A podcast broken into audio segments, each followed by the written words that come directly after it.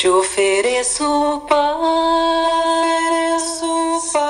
te ofereço amor, ofereço amor, te ofereço amizade, ouço tuas necessidades, vejo tua beleza, sinto os teus sentimentos.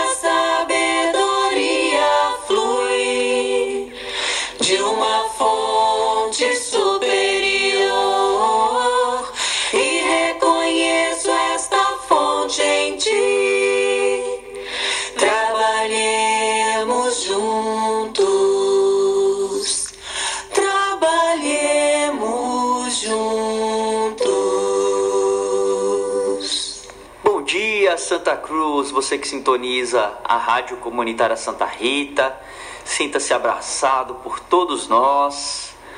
Começa agora mais um programa Fraternidade Cristã, na comunicação com vocês, Paulo Augusto e o nosso grande amigo Max. Bom dia, Paulo, bom dia, amigos ouvintes, que saudade, três semanas, na verdade, é, três semanas... que três? Nós não nos encontramos, é isso mesmo, eu passei dois sem vir, então na, estamos aí na quarta semana, vi numa terça, depois duas sem vir, agora, meu amigo, que saudade de estar aqui, meus amigos, meus irmãos, bom dia para todos vocês, hoje, dia seis de outubro, são cinco horas e trinta e quatro minutos, mais uma vez, um bom dia para todos e vamos lá, de Momento Espírita, Paulinho. Vamos lá, o tema de hoje é Apesar dos Limites.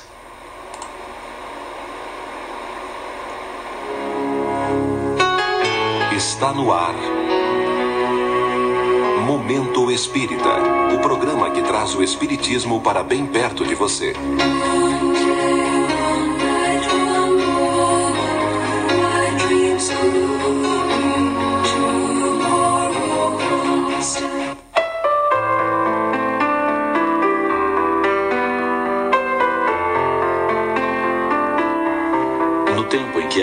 Um simples estudante de medicina numa universidade do meio-oeste dos Estados Unidos da América, doutor Marlin nutria a estúpida preocupação com um mundo cheio de pessoas aleijadas e de doentes sem esperança de cura. Por essa razão, era partidário da eutanásia e da eliminação dos aleijados sem cura. Moço e irreverente, costumava travar calorosas discussões com os colegas que pensavam de maneira diferente da sua. Aos seus inflamados argumentos, os companheiros respondiam: mas então você não vê que nós aqui estamos estudando medicina precisamente para cuidar dos aleijados, dos coxos e dos cegos? Os médicos existem neste mundo para curar os doentes. Era sempre a resposta que ele dava. E se nada pudermos fazer em seu benefício, o melhor para ele é a morte. No entanto, uma noite, quando prestava serviço como interno de hospital, no último ano do curso, Marlin foi chamado para assistir a uma parturiente, imigrante alemã, que morava num bairro miserável da cidade. Era o décimo filho que a pobre mulher dava à luz, e o bebê entrou neste mundo com uma das perninhas bastante mais curta do que a outra. Antes de fazer com que a criança pudesse respirar por si mesma, acudiu-lhe um pensamento. Que despropósito! Este pequeno vai passar a vida inteira arrastando esta pobre perna. Na escola será vítima de chacota dos outros meninos que o chamarão manco. Para que hei de obrigá-lo a viver? O mundo nunca dará pela falta dele. Mas apesar dos pensamentos, o garoto levou a melhor. O jovem médico não conseguiu deixar de insuflar o ar da vida daqueles pequenos pulmões, pondo-os a funcionar. Cumprido o dever, o interno agarrou a maleta do ofício e foi embora censurando o próprio procedimento. Não posso compreender por que fiz isto. Como se não houvesse filhos demais naquele antro de miséria. Não entendo por que deixei viver mais aquele que, por cima, estropiado. Os anos correram. O doutor Marlin consagrou-se como médico e conquistou vasta clientela. As ideias que sustentava na juventude mudaram. Agora, ele se dedicava a salvar e conservar vidas. Um dia, seu filho único e a esposa morreram num acidente de automóvel. E Marlin tomou a filha do casal para criar. Amava com todas as forças a netinha Bárbara. No verão em que completou dez anos, a menina acordou certa manhã queixando-se de torcicolo e de dores nas pernas e nos braços. De começo, pensou-se que fosse poliomielite, a temível paralisia infantil, mas depois verificou-se que era uma raríssima infecção causada por vírus pouco conhecido, que também causava paralisia. O doutor Marlin reuniu vários neurologistas e todos foram unânimes em afirmar que não se conhecia remédio nem tratamento algum para aquela enfermidade. Em todo caso, existe um médico no Oeste, homem moço, que escreveu recentemente sobre o êxito que tem obtido em casos como este, observou um dos neurologistas. O doutor Marlin não teve dúvidas. Tomou a neta e se dirigiu para o hospital indicado. Quando ficou frente a frente com o médico, único capaz de salvar a neta tão querida, o doutor Marlin observou que o jovem colega coxeava acentuadamente. Esta perna curta faz de mim um igual dos meus doentes, observou o doutor T J Miller, ao notar o olhar do doutor Marlin. Consinto que as crianças me chamem de manco, e elas adoram isso. De fato, prefiro esse nome ao meu nome real, que é Tadeu, que sempre me pareceu um tanto pomposo e ridículo. Como a tantos outros meninos, deram-me o nome do moço interno, que uma noite me ajudou a vir ao mundo. O doutor Tadeu Marlin empalideceu e engoliu a seco. Por alguns minutos, lembrou-se dos pensamentos que lhe ocorreram naquela noite distante. O mundo nunca dará pela falta dele. Estendeu comovidamente a mão ao jovem colega, o coxinho devotado, graças a quem a neta ia poder andar outra vez, e pensou consigo mesmo. Em todo caso, sempre é melhor ser coxo do que cego, como eu fui por muito tempo.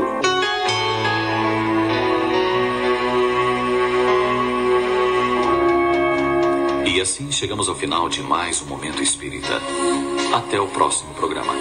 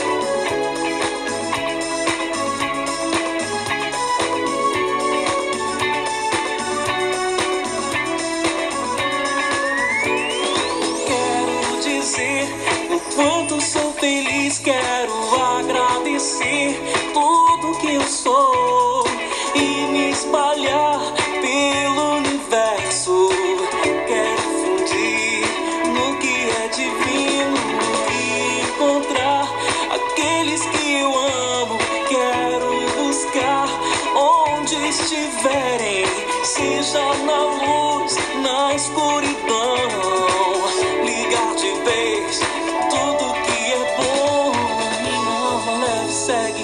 pela amplidão. A minha mente sente a sua, pede permissão.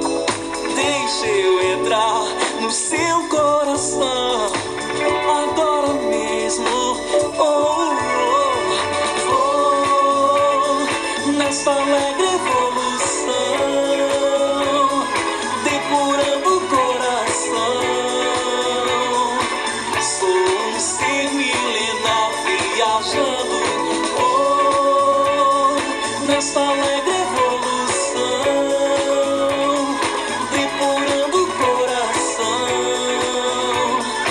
Sou um ser milenar viajando.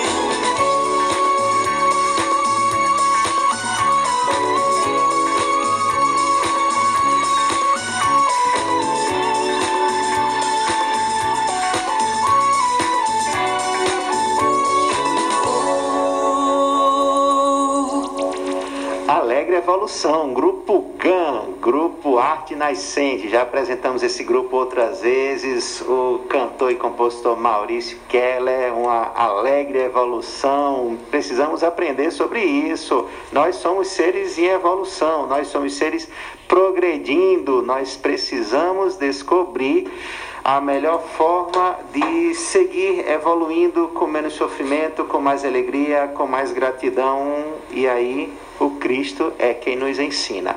Vamos aprender com Ele, que é manso e humilde de coração, e vamos acalmar o nosso coração e seguir feliz. Paulinho, ouvimos também Apesar dos Limites. Que história comovente, viu? E é o que muitas vezes nós fazemos, nós fazemos julgamentos pelas pessoas, pela vida das pessoas, achando até muitas vezes que Deus errou, que Deus esqueceu de alguém, que Deus não age com algum propósito. Nós aqui somos com a visão tão embaçada ainda por causa do nosso egoísmo, por causa das nossas é, más inclinações, que não conseguimos enxergar Deus em tudo. E eu estava pensando, enquanto a história rolava, Paulinho, o seguinte, porque a história ela tem uma, uma, uma característica muito bonita, muito interessante e uma lição. Só que se porventura nunca tivesse acontecido nada com aquela pessoa, né? Com o nome dele, Tadeu, né? Se nunca tivesse acontecido, será que então teria sido uma vida sem propósito? A gente nunca pode pensar isso. Não é porque é, é, alguém passou a vida toda em uma situação social muito grave, em uma, so, é, uma situação de enfermidade também, que isso foi uma vida sem propósito. Pelo contrário, nós é, é, é, que estudamos e professamos e apresentamos o pensamento espírita por onde quer que vamos, nós compreendemos que a reencarnação é uma das leis de justiça divina, é a lei em que nos coloca de volta ao palco das vidas, da existência, para resgatarmos, para aprendermos, para progredirmos frente às coisas que no passado a gente acabou é, cometendo. E aí o caso de Tadeu é um desses, em que provavelmente há resgate, mas muito mais há um progresso de, de crescimento aí individual e de ajuda à humanidade. Veja, afinal, ele era a única pessoa que poderia ajudar a filha daquele outro médico. Então veja só como a gente faz julgamentos precipitados, errados, e muitas vezes acaba condenando pessoas, situações, às vezes até mesmo instituições, por causa da nossa incapacidade de ver Deus em tudo que há no mundo. Não é isso, Paulinho? É exatamente, Max. E olha, eu estava pensando aqui é, que a história, né, nos traz a observação de uma vida, né? Mas se a gente olhar para a nossa própria vida, a gente vai enxergar uma série de lições que Deus nos traz, né, a fim de que a gente aprenda, né? É, e são lições que mostram a nossa necessidade de sermos mais humildes, de sermos menos egoístas, menos vaidosos, né? E todo dia nós temos essas lições em nossas vidas, né? É preciso que a gente tenha os olhos bem abertos e os ouvidos bem atentos para aprender a enxergá-las e ouvi-las. É isso mesmo, Paulinho. Paulinho, hoje... É, é... Ah, quero dar um aviso aí que a gente já começou, mas a gente está divulgando pouco, mas logo, logo vamos ter mais. Aí o nosso programa agora, ele não apenas a gente compartilha nos grupos, né, do WhatsApp, quem deseja ouvir, depois a gente até agradece aí os, os amigos que nos escutam e depois até comentam, mandam mensagens, agradece pelos alôs, pelos comentários. Um alô aí para o nosso João Pedrosa, a turma lá do, do Bom Sam... Casa Espírita Bom Samaritano, que acompanha também o programa, e claro, a turma do Núcleo Espírita Fraternidade Cristã aqui de Santa Cruz também. É que nós é, é, fizemos do nosso programa um podcast, então o programa termina, a gente pega a gravação do programa e já coloca no podcast, o podcast chamado Fraternidade Cristã, e se você tem a plataforma Spotify, você já pode procurar lá. Já tem dois, os dois últimos episódios já estão por lá. A gente vai alimentando o, o de hoje e depois, na sequência do tempo, vamos tentar colocar os últimos que a gente já fez desde quando a gente começou a fazer as gravações. Então, Paulinho, hoje o tema a ser abordado principal é... é do capítulo vinte e seis do Evangelho segundo o Espiritismo, os mercadores expulsos do templo. E é um assunto polêmico para alguns, mas acho que a gente às vezes se detém muito mais na questão de ah, Jesus usou de violência, não usou, e aí existem outros assuntos também que a gente pode aprofundar.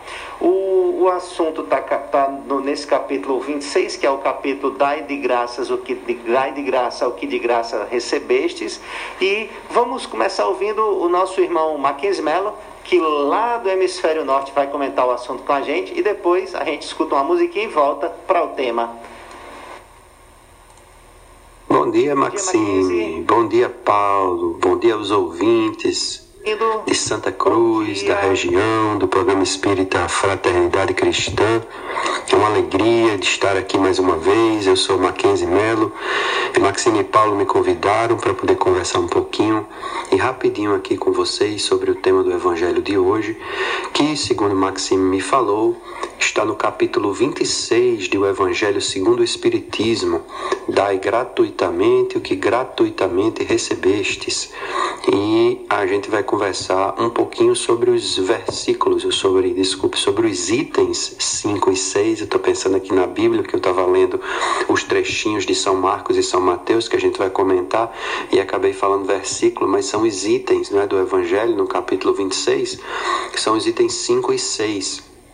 E eu queria ler é, o trechinho da Bíblia que está aqui relatado, que é de São Marcos, capítulos onze, é, capítulo onze, versículos quinze a dezoito, e Mateus, capítulo vinte e um, versículos doze a doze e treze, que são semelhantes, e Kardec junta aqui os, os versículos, né, para que a gente possa dar uma lida. E está anotado assim, na versão que eu tenho aqui, né, na tradução que eu tenho.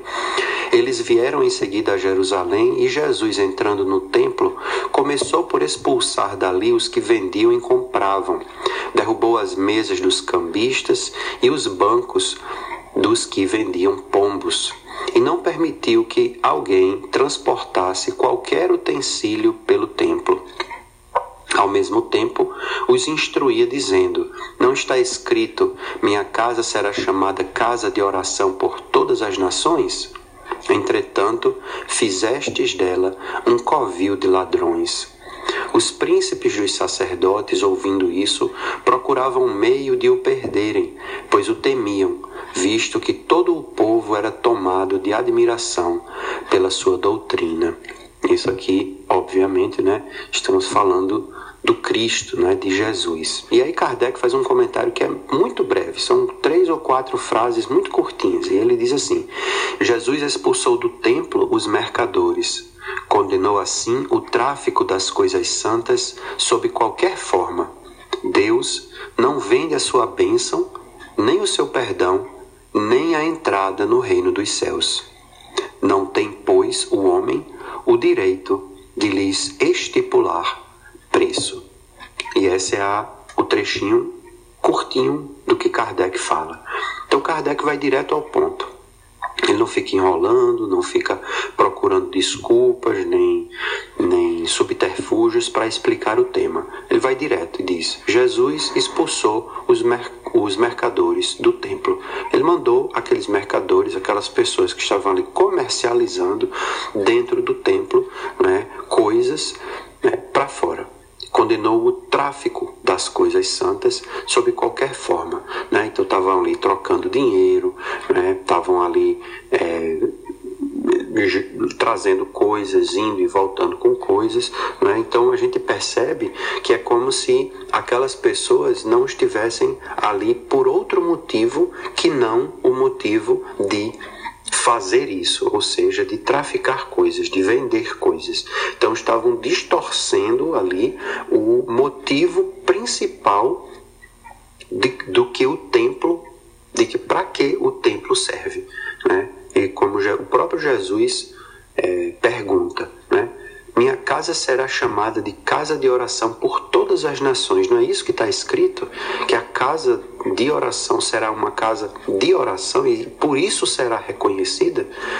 Entretanto, fizestes dela um covil de ladrões. E aqui de ladrões de quê? Obviamente que eles não estão roubando o dinheiro do povo, não estão roubando, não é, tirando sem, sem que o outro permita, né? Mas todos nós, e muitos de nós sabemos muitas vezes, né, que para ser considerado um ladrão, né, você não precisa estar tirando o dinheiro sem que o outro lhe dê. Muitas vezes você pode estar vendendo uma coisa que não deveria ser vendida, que não precisaria estar sendo vendida, e você está dando ali uma coisa que a pessoa poderia muito bem conseguir gratuitamente, sem nenhum tipo de necessidade de estar gastando dinheiro com aquilo, né? Então, é, Jesus condena esse tipo de ação, que é exatamente, que vai exatamente de acordo com o título do, evangelho, do capítulo do Evangelho: dai gratuitamente o que gratuitamente recebeste, né?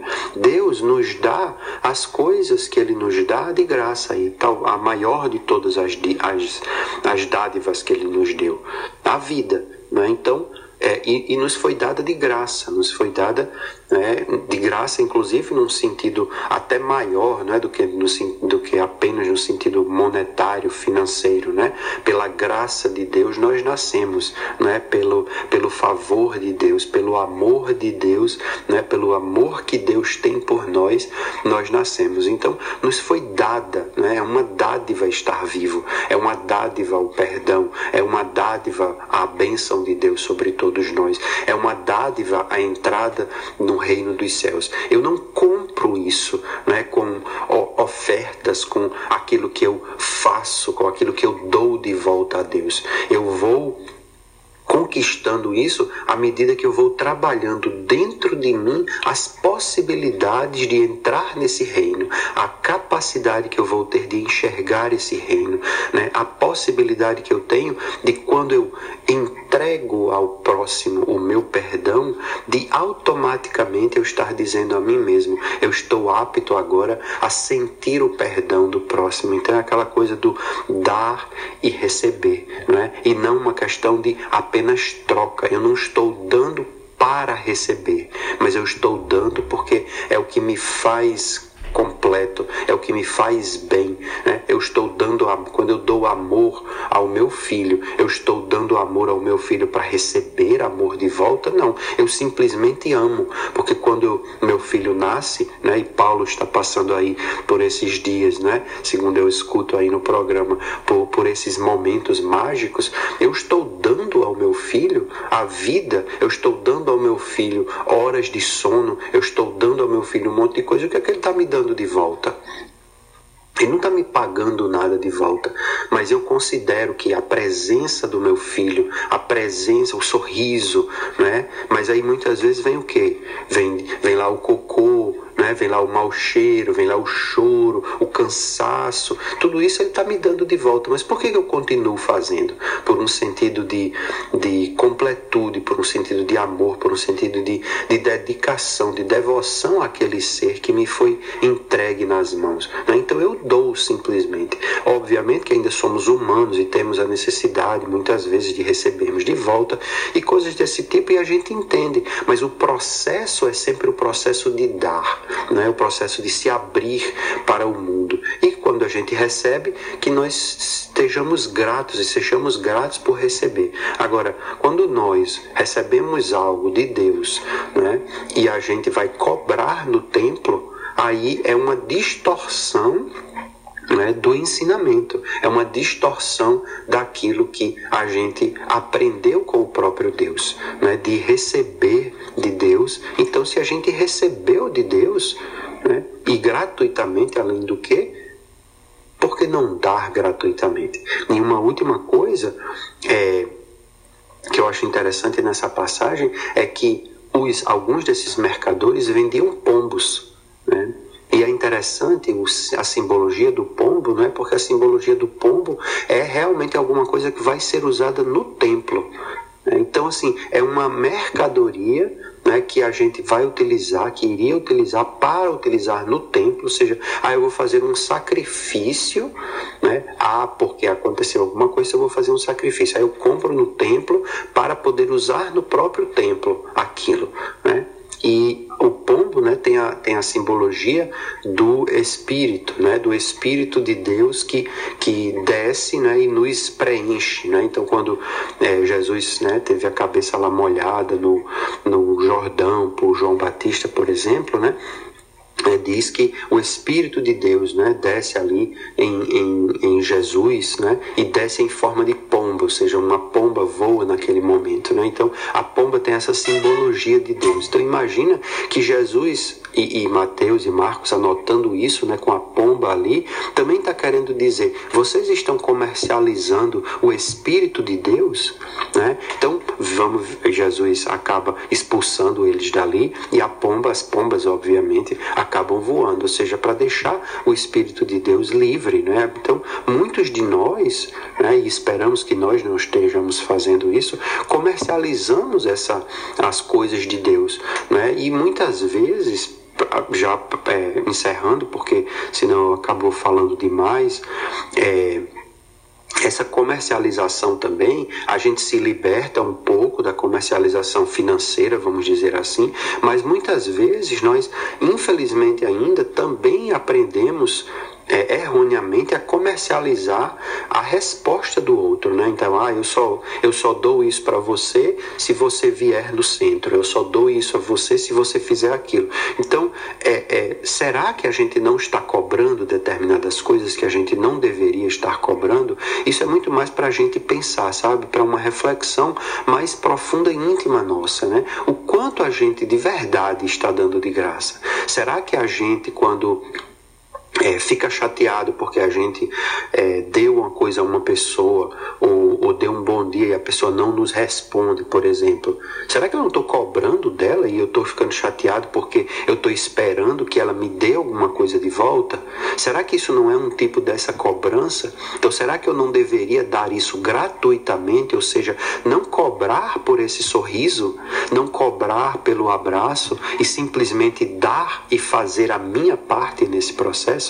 Então, mas aí, mas é, uma, aí é uma reflexão um pouco, né, diferente do que o, o capítulo propõe, mas eu acho que encaixa um pouquinho. Então, vale a pena a gente pensar, né? Então, em vez de a gente pensar se fulano, beltrano, cicrano, essa igreja, esse centro espírita, aquele está fazendo isso ou não, por que não pensar no que nós estamos fazendo? Será que nós estamos cobrando? Será que nós estamos dando gratuitamente o que gratuitamente recebemos de Deus? Né? Então, é, acho que é isso, né? Hoje eu achei que eu ia falar pouquinho, porque o texto é tão curtinho, mas acabou que eu me empolguei aqui e acabei entrando por uns caminhos mais, mais diferentes. Então, quero agradecer mais uma vez a vocês pela paciência de hoje, agradecer a Max, agradecer a Paulo, né? Dar um, aqui as bênçãos, Paulo, cheguei aí para você, para sua família toda, para Max também, e para todos vocês que estão ouvindo, né? Que passem uma semana maravilhosa e que possamos seguir firmes e fortes no caminho que Jesus nos ensina e nos puxa sempre, que é o caminho do amor, o caminho da paz. Que a paz dele fique com vocês e fique com todos nós. Nos vemos e nos ouvimos em breve. Valeu!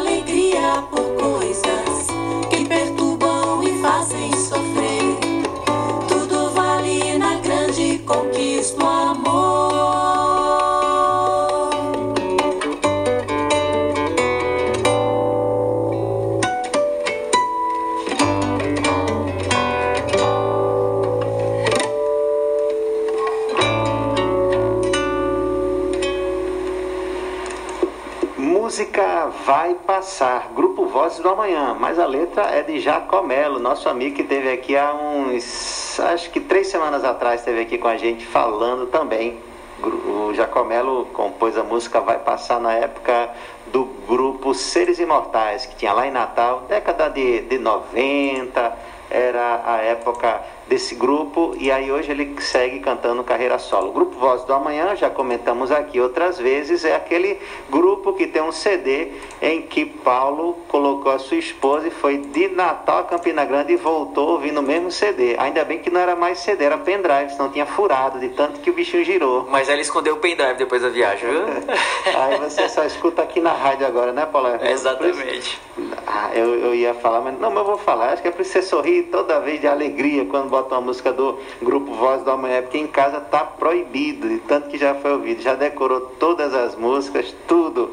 Um abraço aí pra sua esposa, viu, Paulo? Uma, uma jovem muito especial, assim, de uma alegria, de uma luz igual a você, e claro, o Davi agora também, só, só bênção, só bênção, família abençoada que eu me alegro muito por partilhar da, da vida junto com ela, que é a sua, viu, Paulinho?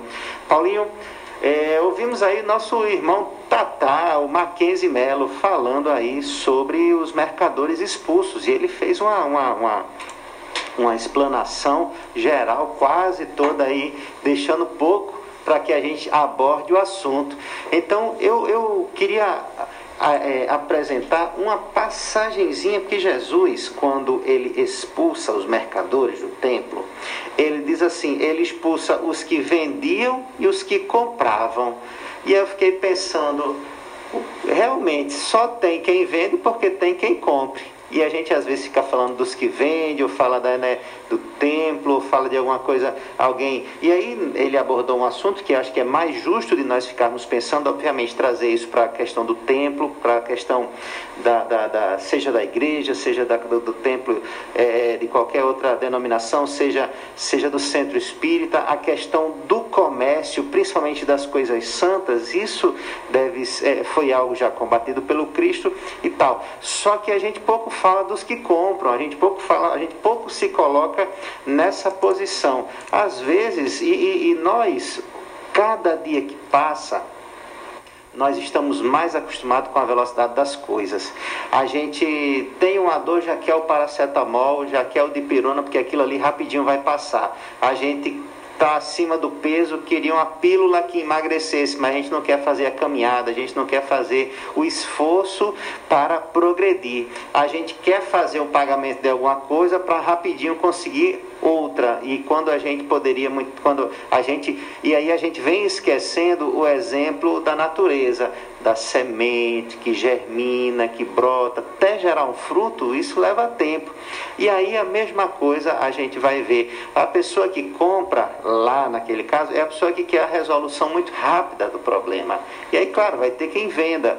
Como o, o, o Mackenzie falou ao final, o pombo lá, simbolizando aquilo que vai ser uma oferenda, pode ser, né? Ou também pode ser a questão do, da presença divina, mas vamos trazer como uma oferenda. Então, para você libertar-se de um pecado, você vai lá e oferece algo para ser queimado, porque o, aquilo vai agradar a Deus e você fica livre de algum erro. Quando, na verdade, o perdão de Deus, o amor de Deus, as bênçãos de Deus não vêm dessa forma.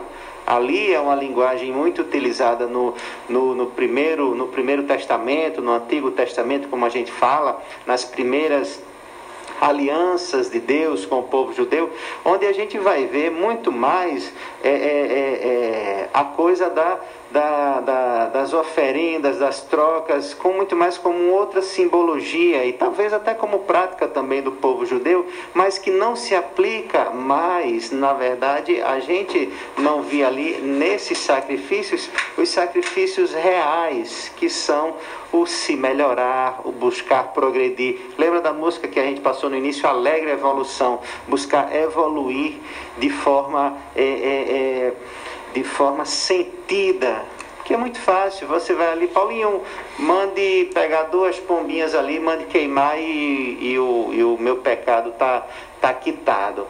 No livro Nosso Lar tem um caso curioso, você deve conhecer, deve lembrar, Paulinho. Tem uma senhora, quando o André Luiz vai conversar com ela, uma senhora que da, da, do século passado, ainda na época da escravidão, do século retrasado, perdão, ainda na época da escravidão, ela é, é, não acreditava que os negros tinham alma. E aí vem aquela coisa com... com É, a, a abolição da escravatura, ela fica muito depressiva com tudo aquilo, acaba falecendo, mas antes de falecer ela deixou pago aí muitas coisas para a religião que ela seguia, na intenção de que fossem feitas orações para que ela fosse para um lugar sagrado, um lugar santo após desencarnar. E o que acontece? Ela não encontra esse lugar. Por quê? Porque o céu não está reservado para quem paga por ele aqui na terra. Não é assim que funciona. E o que é que a gente vai observar na história? Que ela já está há várias décadas desencarnada, mas ainda vivendo numa ilusão que ela mesma e que as, algumas das religiões É, é, ainda continuam a professar. Então não é só a questão de quem está professando, de quem está vendendo, de quem está barganhando, mas é também de quem está querendo comprar. Então nós, quando é, pactuamos com alguma coisa, ainda que nós não sejamos o agente principal daquela ação, mas se nós estamos ali participando do comércio das coisas santas, acreditando realmente que, que posso comercializar um terreno no céu, então eu de algum modo estou participando e estou sendo convidado a me retirar do templo, porque Jesus diz, templo é casa de oração. Paulinho, vamos comentar um pouquinho? Maravilha, Max, escutando as suas colocações, muito boas, né? Isso é uma reflexão muito importante. Às vezes a gente acha, Max, que dá é, o dinheiro, né? Ele seria um sacrifício que a gente poderia fazer para Deus, né? E aí já logo gostaria de algo em, co- em troca, né? Como se você fosse numa vendinha, dá ali o fruto do seu trabalho na forma de dinheiro e já recebe o produto, já recebe a mercadoria.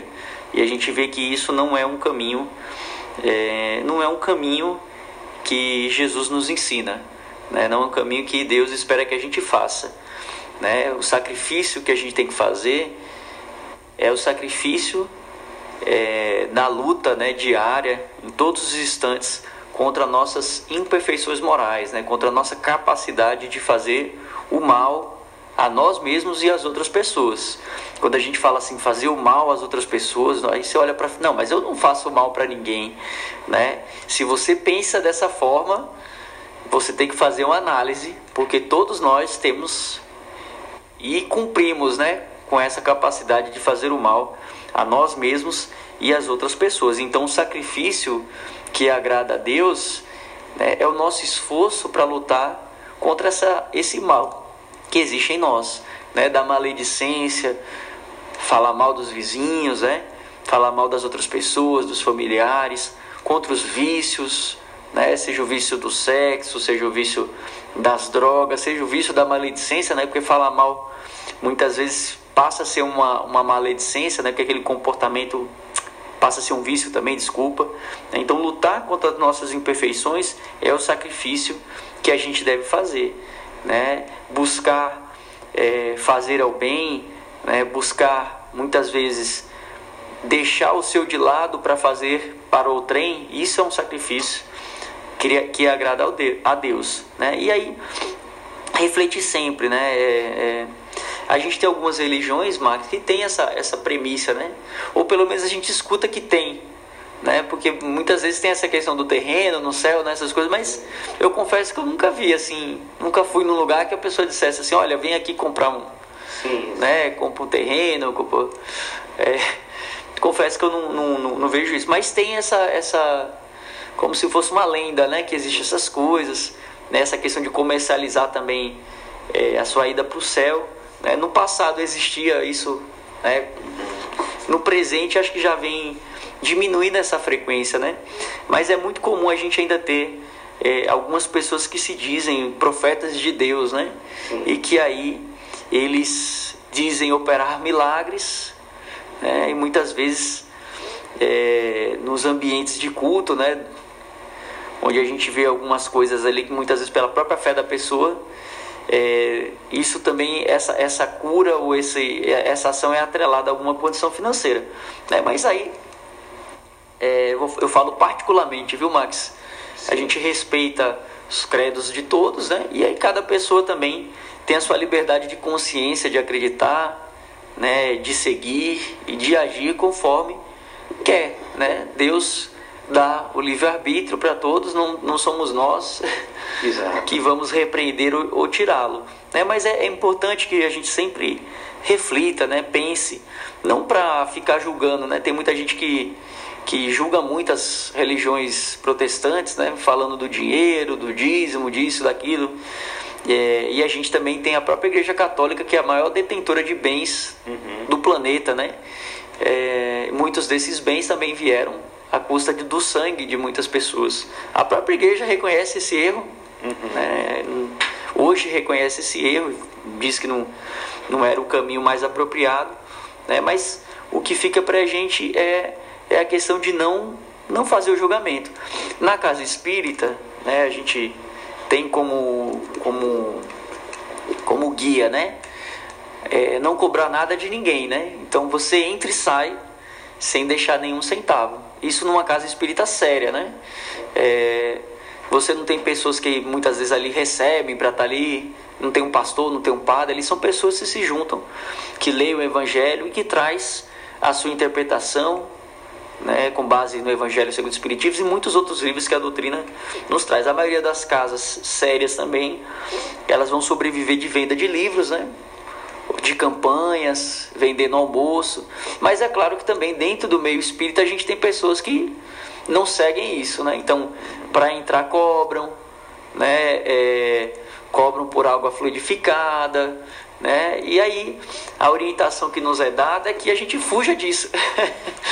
Né? Um lugar que tem essa cobrança obrigatória para as pessoas, é, não é um lugar que está seguindo a orientação que nos é trazida, é, no Evangelho segundo o Espiritismo, tampouco no Livro dos Espíritos, né? Então, é, para a gente, no nosso caso, né, e você também que gostaria de frequentar uma casa espírita kardecista, né? Você saiba disso. Se estiverem cobrando a entrada ou a saída ou qualquer outra coisinha lá dentro, né? Seja um passo, uma água fluidificada, essa é uma casa é, que pode estar tá tentando fazer o bem, mas nesse aspecto uhum. ela está falhando. É verdade. E uma coisa que você está falando, que, que junta com um pouco do que eu falei, é que a, a, a pessoa... ela sente que pagou, logo o que é que se espera? O retorno. Então, o retorno é o quê? O, um passe, eu vou querer a cura do corpo físico. Eu vou beber uma água fluidificada, eu quero alcançar tal bênção, eu quero alcançar tal é, milagre, etcétera. Então, se você pagou, é como se... E aí o pensamento fica muito comercial, como a gente vai ali na loja... paga por alguma coisa e não, não, não, o produto veio com defeito, você quer o dinheiro de volta, ou quer um novo produto. E não é assim. Deus, ele não precisa do nosso dinheiro em momento algum. Porque qual é o sentido? Deus, que é o, o detentor de todo o universo, vai querer dinheiro nosso para quê? Ele entende que o dinheiro que ele nos dá, do ponto de vista, vamos dizer assim, do dinheiro, né? É para quê? Para a gente fazer o melhor uso possível. O uso melhor que nós pudermos fazer dele, isso sim é o que vai ser agradável a Deus. O uso que nós fizermos da, dos nossos talentos, lembrando aí, ó, a parábola que Jesus conta dos talentos, é o que vai ser agradável a Deus. E tudo isso, lembrando que Jesus diz, é, é, fazer o bem sem ostentação, ou seja, não quer que ninguém veja, dar com uma mão sem que a outra veja. Então, assim, também ainda tem esse outro lado. Então, não precisa que fique ainda tão exposto. Então, significa que é tudo é, é, de coração e pelo coração, com o coração.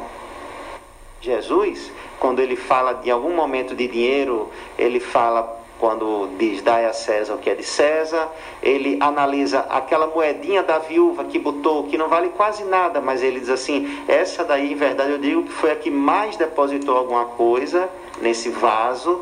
Ou, por exemplo, quando é, Jesus vai dizer, não servir a dois senhores, a Deus e a Mamon. E aí eu vou trazer esse, esse ponto para o próximo bloco, depois de a gente ouvir a música, porque a gente muitas vezes utiliza-se de Deus para conseguir Mamon, quando na verdade Mamon é o que? As riquezas, as coisas materiais, os bens, essas coisas, e aí a gente esquece que a gente poderia pensar de outro modo. Então vamos falar disso daqui a pouco. Vamos ouvir agora a prece de Caritas na voz de Alvamar, a, no C D Alta de Luz.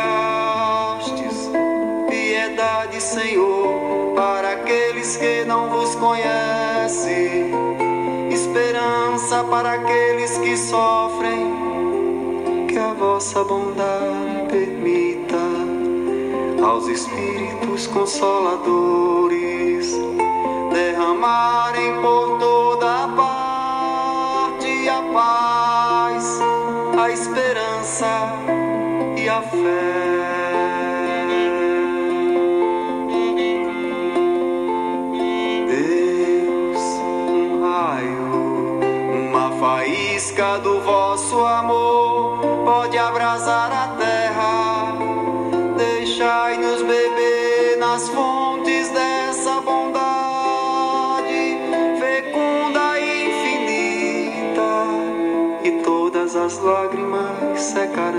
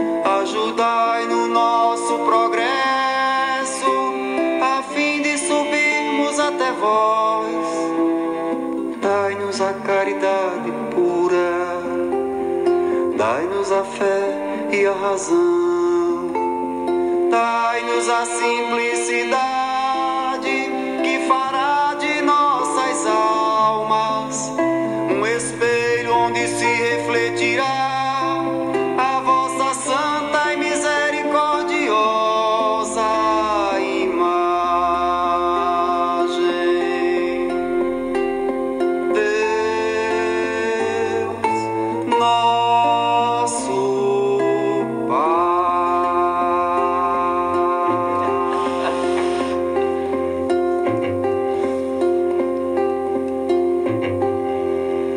Prece de Caritas. Caritas é ela assina esse nome, é, é um espírito de uma mulher que foi é, martirizada na época cristã, inclusive.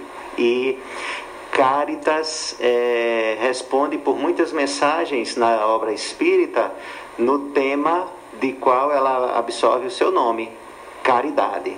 Então, quando a gente vê o nome Caritas, a gente pode lembrar de caridade, que por sinal é o principal emblema, vamos dizer assim, a principal é, é, sentença que a gente poderia dizer, resuma o Espiritismo em palavras, em algumas poucas palavras, a gente pode dizer assim: fora da caridade não há salvação. Então, isso é curioso, porque a gente está falando aqui de pessoas que talvez busquem salvação, né, por troca de coisas, etcétera. E é fora da caridade, esse é o emblema do Espiritismo, não há salvação. Paulinho, eu quero mudar um pouco agora o foco, o tema é o mesmo, mas agora a gente olhar por um outro aspecto. No, no Epístola de São Paulo aos Coríntios, Epístola número um, a primeira carta de, dos, aos Coríntios, no capítulo seis, nós vamos ver lá no item doze, até vinte, Paulo fazendo uma fala acerca de que o nosso corpo é o santuário de Deus. E lá no item dezenove ele diz assim: ou não sabeis que o vosso corpo é o templo do Espírito? Então vamos agora trazer a palavra templo, que foi colocada lá. Jesus expulsa os mercadores do templo. E vamos pensar agora numa linguagem mais figurada. Vamos olhar o nosso corpo como sendo o templo. E essa, e essa passagem de, de, de, de São Paulo tem trechos muito curiosos. Olha só, uma passagem muito conhecida dele. Todas as coisas me são lícitas, mas nem todas as coisas me convêm. Ou seja, eu posso tudo, mas eu não devo tudo, fazer tudo. A minha liberdade, ela é incontestável, mas a gente sabe que existe a lei de causa e efeito. Então, vale a pena fazer tudo, já que eu sou livre? Porque depois vem o pagamento, vem a cobrança, vem o, a lista para eu pagar. Todas as coisas me são lícitas, mas eu não me deixarei dominar por nenhuma. Isso aí é o que ele continua no versículo doze, São Paulo. Os alimentos são para o estômago e o estômago para os alimentos. Paulo está querendo trazer a ideia de que tem coisa para cada coisa. E o nosso corpo é templo da nossa alma, do nosso espírito. Nós somos espíritos. Então, quando uma das interpretações, aí eu vou trazer aqui, o, aquele autor do livro Minutos de Sabedoria, o Carlos Pastorino, ele também tem outro livro que ele estuda o Evangelho de Jesus. E ele então, são oito livros, Paulinho, cada um com cento e cinquenta páginas, mais ou menos. O nome é, é Sabedoria do Evangelho. Imagina aí, oitocentos, é um tratado, é um estudo de tudo. E ele foi a fundo quando ele estudou esse tema. Ele identificou não só que havia dois evangelhos, mas os quatro evangelhos tem o assunto, esse que Jesus expulsa os mercadores. Ele encontrou nos quatro evangelhos e vai comentar.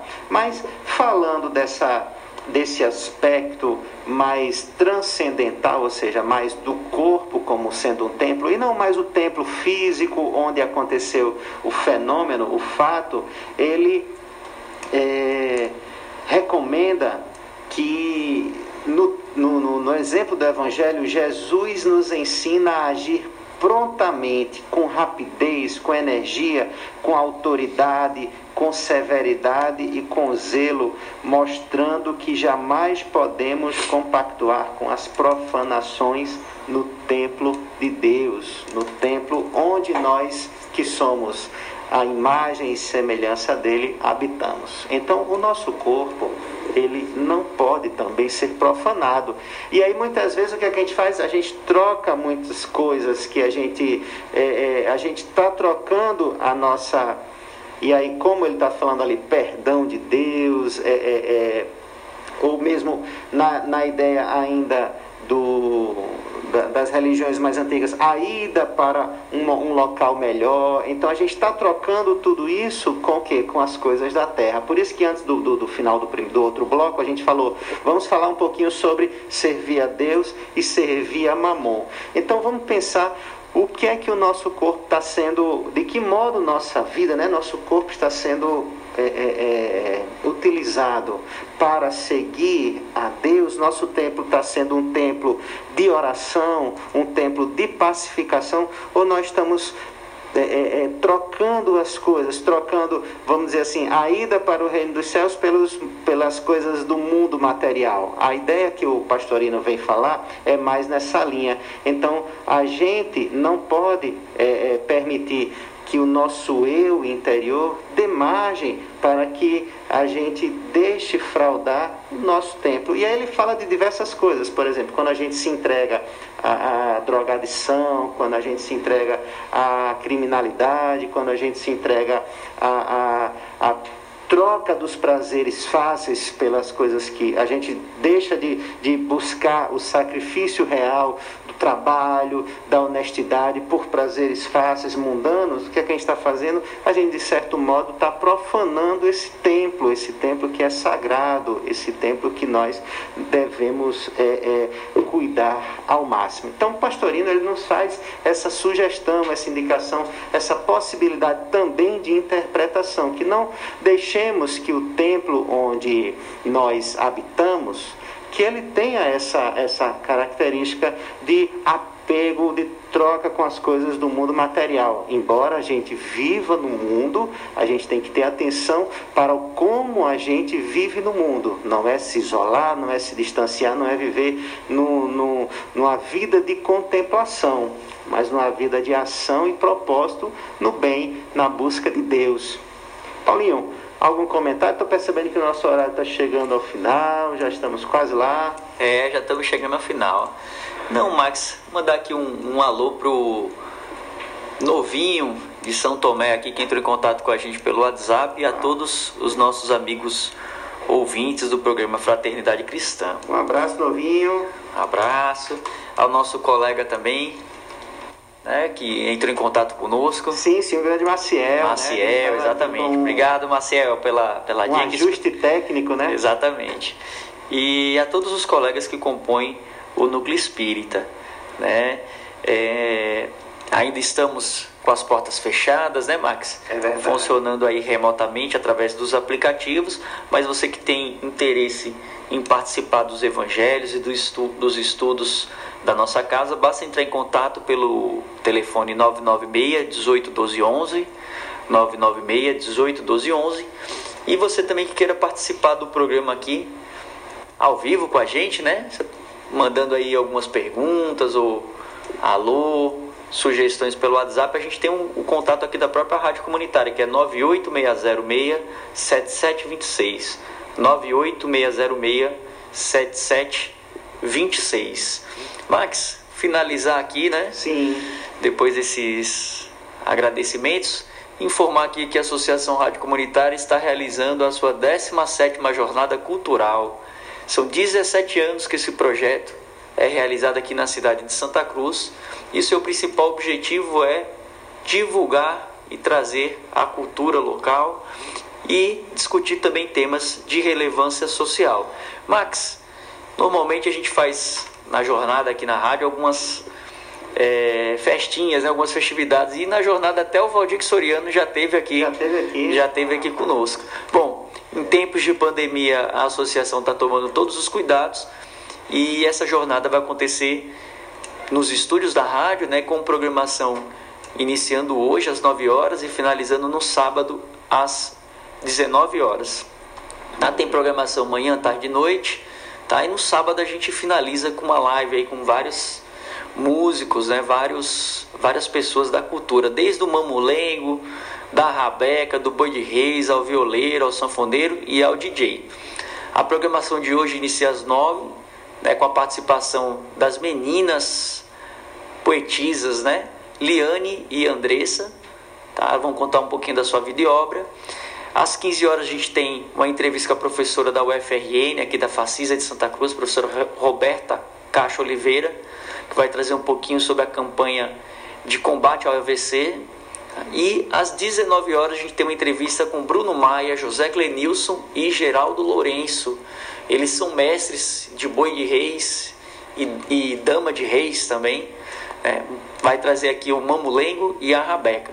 Então, se você que quiser conferir a programação da jornada, é, vai ser muito bacana a sua participação. Tudo isso vai ser transmitido aqui na rádio e também nas redes sociais, principalmente pelo Facebook, Rádio Comunitária Santa Rita, e é, pelo Instagram também, Rádio Santa Rita F M oitenta e sete.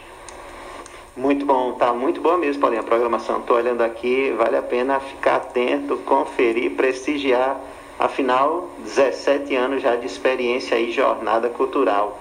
Parabéns para a rádio e agradecemos muito pela, pela, pelo espaço, por podermos estar aqui nessa maravilhosa rádio comunitária que nos abraça, que nos recebe, que recebe não só ao, a, a fala dos espíritas, mas todas as religiões é, que aqui de, desejem se é, é, pronunciar, né, para levar uma mensagem positiva. Então, parabéns pela abertura sempre, por nos acolher tão alegremente. E fica aqui o nosso abraço. Votos de uma semana maravilhosa, com, com muita alegria, com muita paz, com muita luz. E que na próxima terça-feira consigamos estar novamente aqui com as bênçãos de Deus para aprendermos, para estudarmos, para ouvirmos boas músicas e também para levarmos principalmente a mensagem do otimismo, da renovação íntima, que é a mensagem do Cristo para as nossas vidas. Vamos nos despedir agora ouvindo um pouquinho de Chico Xavier. E qual a mensagem, Paulinho? Gratidão pelos amigos. Gratidão pelos amigos. Eu agradeço a Deus, Paulinho, você. Ah, foi de, de mim para você, viu, essa daí? Obrigado, Paulinho. Obrigado, amigos ouvintes. Uma boa semana a todos. Nós que agradecemos.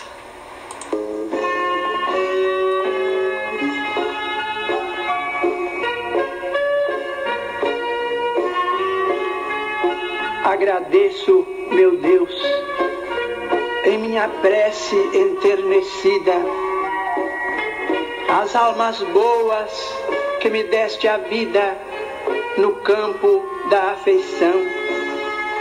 Agradeço os amigos que me emprestas, que me toleram falhas e defeitos e equilibram-me os passos imperfeitos, dando-me paz e luz ao coração.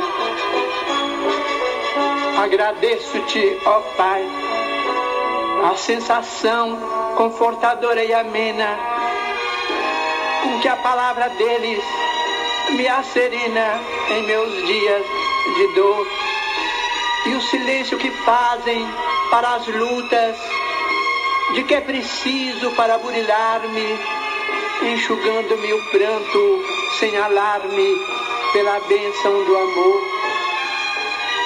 Agradeço o socorro que me trazem, mostrando desapego nobre e raro, para que eu seja apoio ao desamparo, esperança de alguém, e a caridade com que me estimulam a ser trabalho, bênção, alegria, aprendendo a viver dia por dia nos domínios do bem. Por toda a santa generosidade da estima doce e pura de quantos me recebem sem censura, ternos amigos meus, eis-me ao sol da oração para dizer-te, ó Pai do infinito universo, na singela pobreza do meu verso. Obrigado, meu Deus.